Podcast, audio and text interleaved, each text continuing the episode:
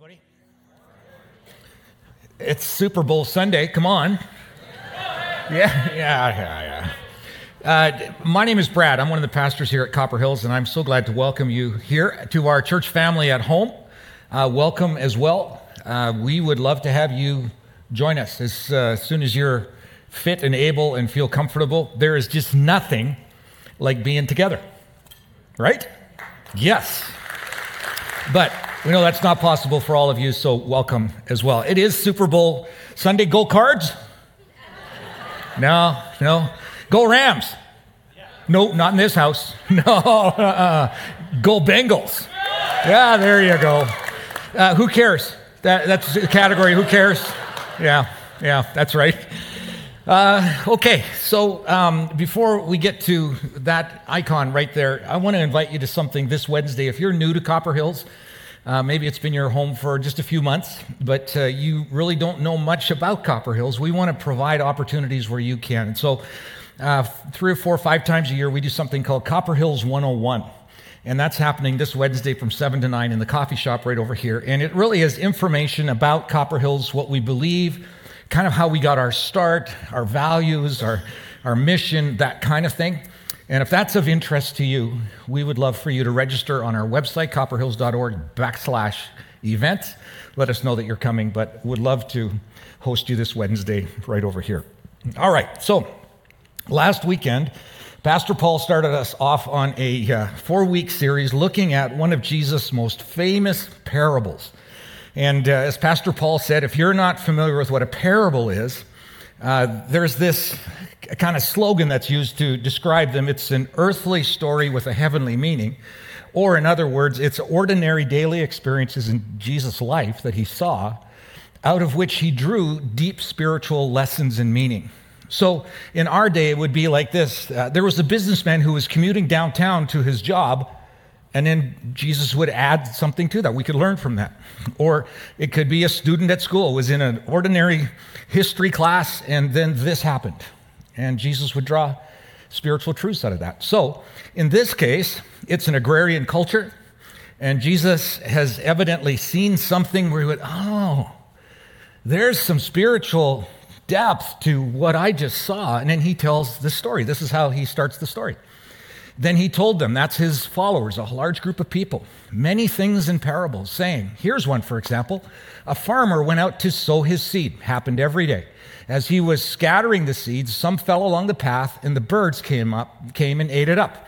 Pastor Paul looked at that last week. If you didn't, if you weren't here, didn't tune into it, go to our website. It's just an excellent story of uh, what God does and what he's trying to say through that first part of the parable. Let's go to the second part of it. Jesus goes on and he says, Some fell, some seed fell in rocky places where it did not have much soil. It sprang up quickly because the soil was shallow. But when the sun came up, the plants were scorched and they withered because they had no root. Now, in Jesus' day, that's an ordinary story, and I'll bet I just picture Jesus guys looking at each other and going, What? What's he talking about?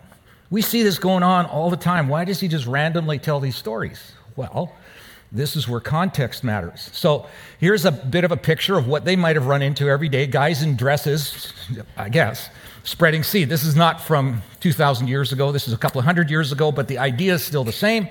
Walk through a field and spread it, and you'd spread it randomly. It would land on some soil that was really fertile, and it would create a flourishing crop. Then others would fall on rocks and in weeds and on pathways and so on.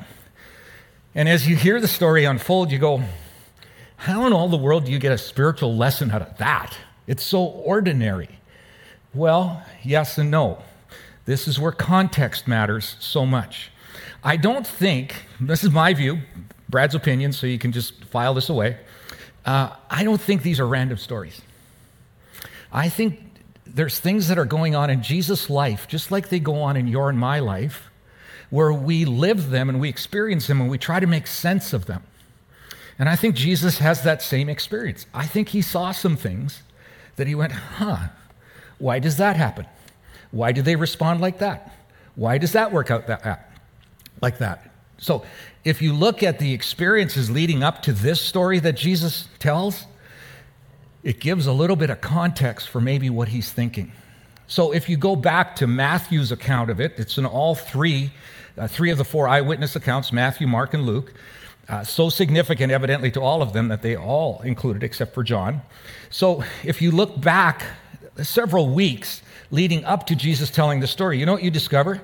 You discover that a few weeks, probably something like that, his good friend John, who had baptized him, has sent Jesus a note via a messenger saying, Jesus, I watched what you're doing, I hear the things you're doing, and frankly, I'm a little disappointed. And I'm starting to wonder if you're the real deal. What's that like to get that note, right? Like you sit up and listen and you, this is the guy that announced my arrival. He baptized me. He was there when God's Spirit landed on me. Oh, how can that happen? Well, if it stopped there, you would go, okay, that itself would create some internal discussion. But you find out that uh, you know, just a little bit after that, Jesus is reflecting on some of the cities where he did some incredible miracles and how those cities so rejected him that he says, I couldn't go there and do any more miracles because their faith was so weak. I had done these great things unique to those cities, and now they won't trust me. Oh, that's a little disappointing. You read on a little bit further, and you realize the religious elite of the day are ragging on him and nagging on him because of the way he handles the Jewish Sabbath. And they're just disappointed with Jesus, how he's conducting himself. And they let him know that. You're way out of line, Jesus. As a religious leader, as a Jewish religious leader, you should be following this. You really disappoint us. There's another incident not very far from there where, as shocking as this is, Jesus does some incredible miracles in people's lives. And the religious leaders come to him and go, you so disappoint us, Jesus, with what you do and what you teach that we think you get your power from Satan himself. What? Really? Yeah, that's all the lead up. That's all the run up to him telling this story. And then, get this Mark, in his account, tells us that the morning of when Jesus tells this story, his mom and brothers come to him, kind of pull him aside from the group and go, Jesus, uh, come with us. Like, we've come to rescue you from yourself. We think you're having a mental health breakdown with the stuff you're doing, and it's just kind of disappointing. It's a bit embarrassing to our family, maybe, just disappointing. So, why don't you come with us? Can you believe that? Like, what would you do if your family, well, maybe some of you had that. Maybe some of you need that, right? Like, this is the culture, this is going on. In fact, this passage, the first verse of it says, later that day, that Jesus' mother and brothers came to him, later that day, same day, he tells this story. So, what's the deal with farmers and seed and sowing and hard ground and uh, the, the whole metaphor of sowing? What is this all about? Well, uh, they don't quite understand what he's doing. And so they, the 12 guys, once the, they break away from the crowd, they invite Jesus off to, by himself and they go, Jesus, c- could you help us with something? Could you tell us why you speak to the people in parables? We don't quite get it. You know, he just told that farmer sowing seed thing, but why? To which Jesus tells them this He says, Well, the reason I do is because the knowledge of the secrets of the kingdom of heaven has been given to you, but not to them. Whoever has will be given more and they will have an abundance. Whoever does not have, even what they have, will be taken from them. And what in all the world does that mean, right? Well, what Jesus seems to be saying to them is, guys, you walk with me. The 12 of you live with me all the time, and I've been sharing with you the wonder of why I've come. I've come to make the kingdom of God accessible to all human beings. What that means is, I've made it possible by my presence here for you to experience the wonder of what life looks like when God's in charge, when He gets His way, where He reigns. Now, He reigns with power and authority and justice and truth and love and grace and mercy. And I am the exact representation of God. So when you see me function with you guys, that's how He functions. I've invited you into that close relationship. You get it, at least in part. But there are a whole bunch of people that don't get it. And I'm not okay with that. So I try to tell them about the kingdom of God and what life with me would be like in these stories because I want them to get it. So it's important that they would experience that. That's why I tell them. But there's another reason why. This is why I speak to them in parables. Though seeing, they do not see, though hearing, they do not hear or understand. And then he quotes from the Old Testament. In them is fulfilled the prophecy of Isaiah. You can look this up. It, he takes them back to a time in Israel's history where they have walked away from God, where they have followed other gods, where they've sold off or given the worship artifacts of the temple to pagan, God, uh, pagan authorities and powers, and they've essentially abandoned God and left God out of it because they're so disappointed in how God has led them. And Jesus is coming to them and going, See, they've heard, but they don't understand what I'm about. So I want to tell them these parables so that they do. You see, you'll, you will be ever hearing, now he's quoting Isaiah, you'll ever be hearing but never understanding. You'll be ever seeing but not perceiving. For this people's heart has become calloused. They're disappointed with God. And they've kind of got a heart that's no longer responsive to them, to him. And this is what he's concerned with. They hardly hear with their ears, and they have closed their eyes.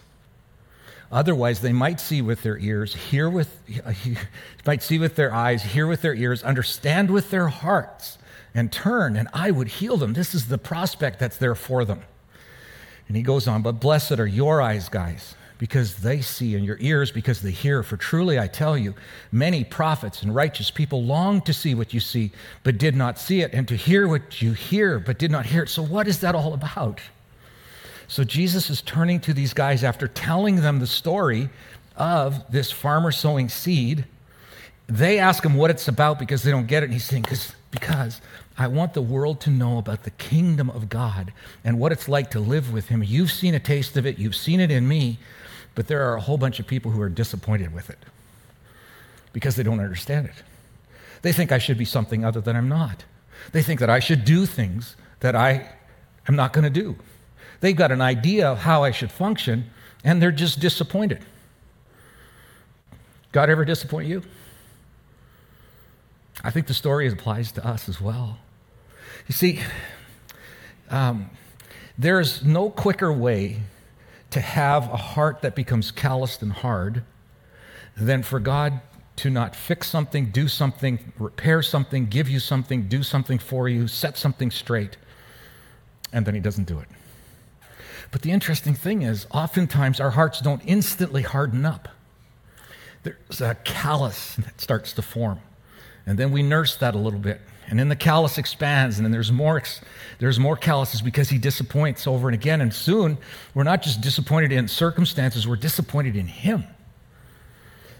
And that's the hard heart. That is the seed falling on rock. It just can't germinate. It's not successful because the heart, the surface that it lands on, is hard. Now, we might say, well, that's not the case, but this is what Jesus points to because this is how he this is how he explains the parable. He says, Listen then to what the parable of the sower means. When anyone hears the message about the kingdom and does not understand it, the evil one comes and snatches away what was sown in their heart. This is seed that was sown along the path. That was last week. This week, the seed falling on rocky ground refers to someone who hears the word and at once receives it with joy. But since they have no root, they last only a short time. When trouble or persecution comes because of the word, they quickly fall away. What is that? Well, sometimes tell me if this isn't either your story or the story of someone you know. They live in a place where there's some distance between them and God. And then they discover God and His wonder and His glory. He does something for them. He reveals Himself to them somehow. He forgives them of stuff they've done. He reveals the power and wonder of who He is. They experience His love. And it's a great start. And they think if that's what life in the kingdom is about, I'm all in. That's going to be a good life. yeah. And then something happens. Something disappoints them, something doesn't turn out, something sends their life wayward or brings their life into question. And then they start to wonder. Crisis and difficulty cause them to begin to wonder is it really that good? Is he that good? And it's just a short step from there to be disappointed, not just with the circumstances, but with Him. And that is a dangerous route. And Jesus has looked at that. He's just experienced it in the weeks before. And he goes, No, no, no. You're going to miss out on the kingdom if you let your heart be hard. Israel, you know from your history that's happened. Some of us look at our history, we can go, Yep, there's that disappointing thing, that whatever it was, and that kind of turned me off to God. And here I am. I don't really have a sensitivity to him. I, people talk about hearing his voice. I don't hear it. Some people talk about being convicted by him. I don't get it. Yeah, that's callousness that's turned into hardness. Look, for sure, there are disappointing things that happen in life. We've all had them in one way or another. Some of us are living those right now. December of 2020, uh, about 13 months ago, uh, Vicki Davis, beautiful woman in our church, stopped me in the plaza right here. And she said, uh, Brad, would you pray for me? I just got diagnosed with uh, uh, glioblastoma cancer, brain cancer. And uh, my doctor tells me I have seven to 12 months left to live. And I am just so terribly disappointed. I have two daughters I want to raise. I have a family. I am 52 years old. I've got a lot of life left in me. I'm just really disappointed with the circumstance. I'm trusting Jesus, but I'm really disappointed. So were we. And so we prayed. And we asked Jesus to heal her. It, she said, Would you pray that God would give me 10 years? And so after we prayed for 10, we prayed for full healing. And then last Sunday afternoon, we did Vicky's memorial service here. That's disappointment, right? That is sad. And it's so easy to blame God for that, to be disappointed with Him, not just the circumstance. A wife comes to a husband and says, uh, I'm just done with this marriage. It's over. I'm not interested in working on it. I'm not interested in getting help. I'm just done. Let's unravel this thing. Here's the stuff I want. You can keep that stuff. And uh, everything that he tries, everything. She just pushes back, and in the end, the divorce happens. And that's disappointing. But it's so easy to go from that disappointment to disappointment with God. And that's a different thing. Businessman saves money as a family. They start a business. They're excited about it. It takes off, and then a global pandemic starts. And today he doesn't have his business, and he's lost all the money that he put into it. And it's so easy to go from just being disappointed about that to being disappointed with God. A young college student, 22 years old, loves Jesus, uh, serves the campus where he's at in the worship ministry of that uh, of a campus ministry, and uh, is effective, and God's using him. And then privately, he shares with someone that he doesn't have his whole faith figured out, that he's got some questions at times. And the next morning, the leader of the campus ministry asks him to step down. That one's really close for Elfie and me. And it's not far from just being disappointed that it happens to being disappointed with God that it happens. You see, this is us. And I think Jesus comes along and goes, I know you're going to experience disappointment. And I know the things large and small that come into your world. I know that but the kingdom's still real. But I, if, if it lands on a hard heart that's been calloused, you just won't receive it for the wonder that it is. And I'm concerned about that.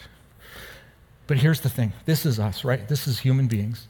It isn't just those big things that disappoint or reveal the formation of calluses on our hearts.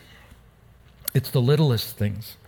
Um, a couple of months ago, uh, Elfie called me about 5:30 in the evening and said, "Brad, my car it's it's it's not running right." And uh, to which I said, "Who's this?" no, I said, "Oh shoot, uh, it's 20 minutes for me to drive over there. Why don't you just leave the car?" And uh, I'll come get you because I've got an appointment that I've had on my calendar for a couple of weeks. Someone needs me, and I promised I would be there for them.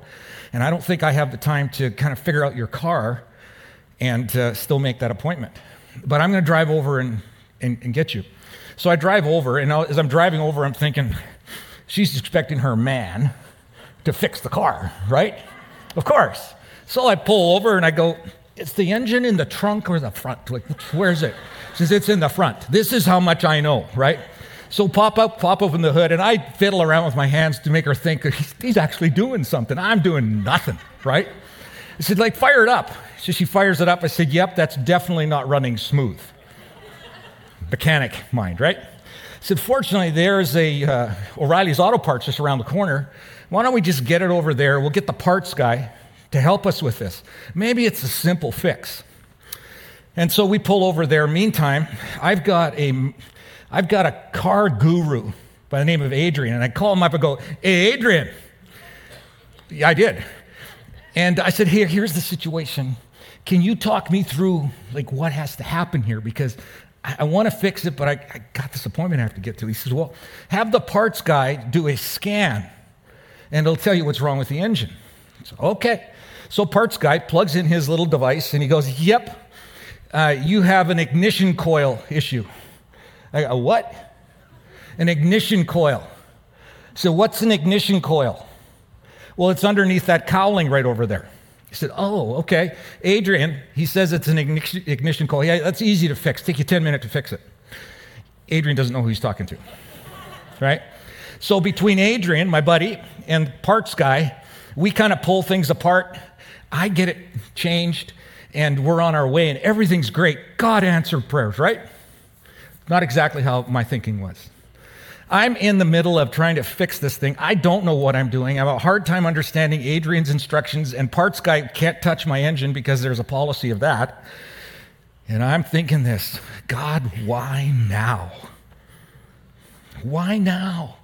Why not tomorrow? Or why did I pick up the phone? Or, like, why now? I'm not just disappointed that this happened. I'm actually a little frustrated with you. And uh, so get the thing fixed and enough and get on our way. Elfie's driving home, and I'm driving behind her down the 303 heading west, and I have this thought. So, um, why are you so disappointed? I said, because it, it just kind of wrecked my plan for tonight. So, are you disappointed that your plan got wrecked, or are you disappointed that I didn't make it work out okay? And I had to be honest. I had somehow shifted from just being like annoyed and disappointed to being disappointed with him. And then a callus formed on my heart. That's what happens. And I have this thought Brad, is this how you want to do grace, your relationship with me? That when it doesn't turn out, the littlest things, that you form this callous on your heart toward me and you, you blame me.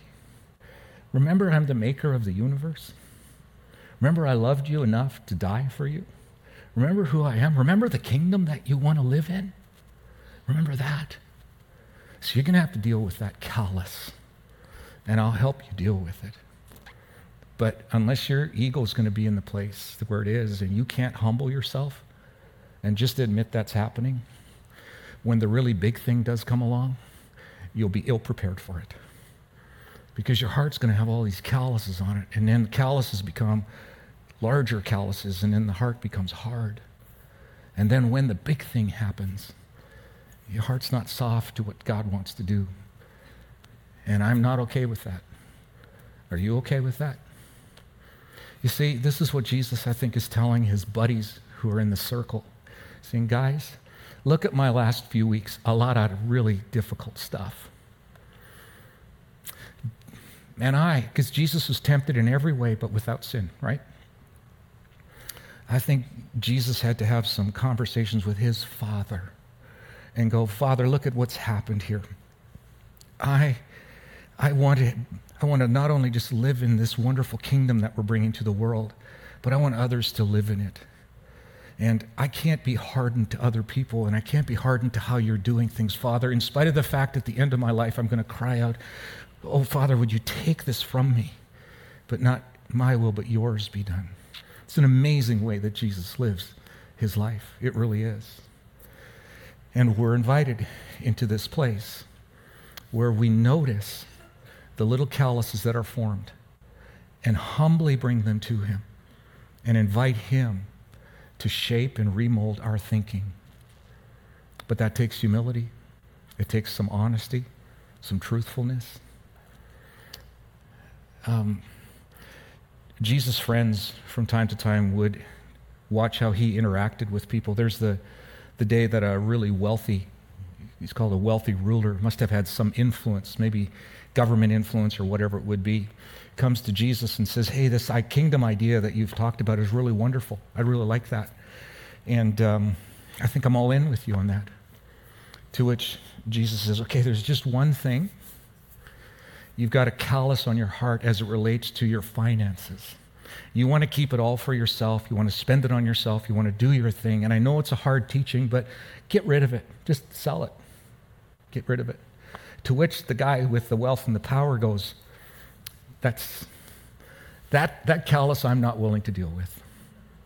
And he walks away. He says he walked away really sad. I wonder how the rest of his world turned out. I'm just curious.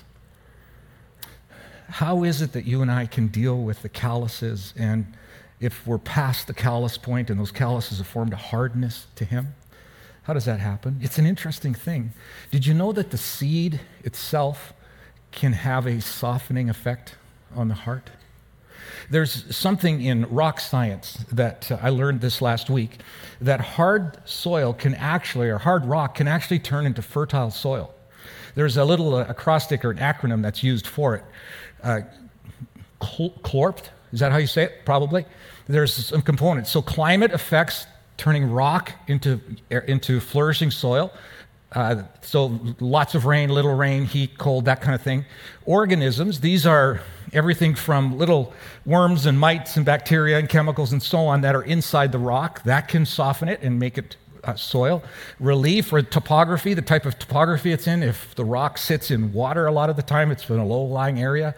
Parent, that's the nature of the rock itself, whether it's granite or limestone.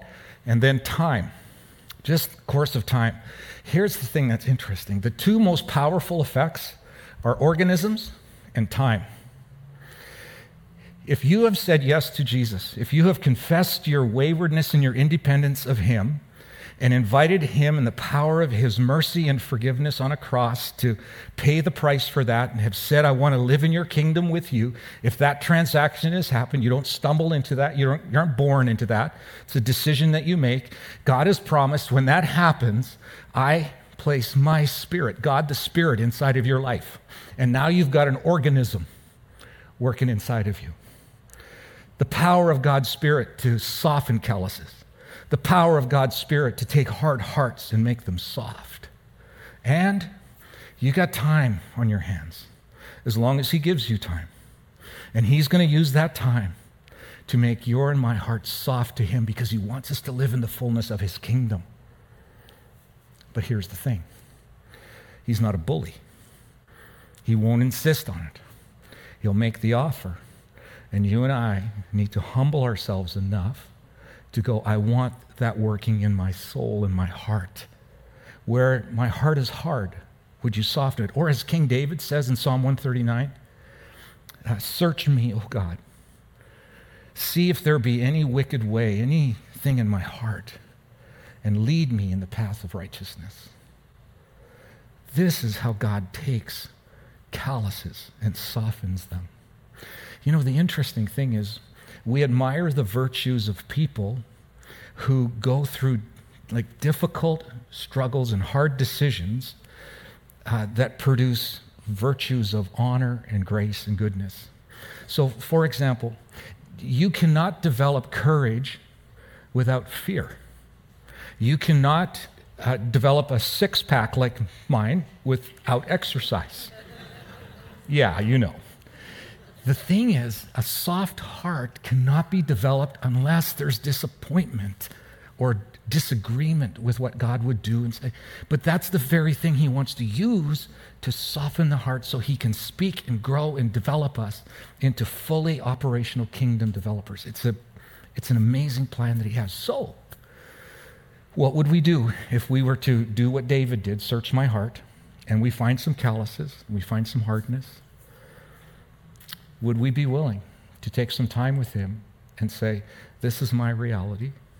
Would you Spirit, would you come and give me a new way of thinking about this, where I'm disappointed with God, not just the circumstances?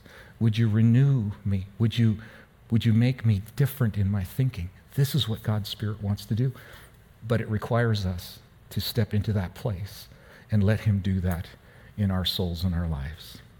Would you be willing to do that? Would you stand with me?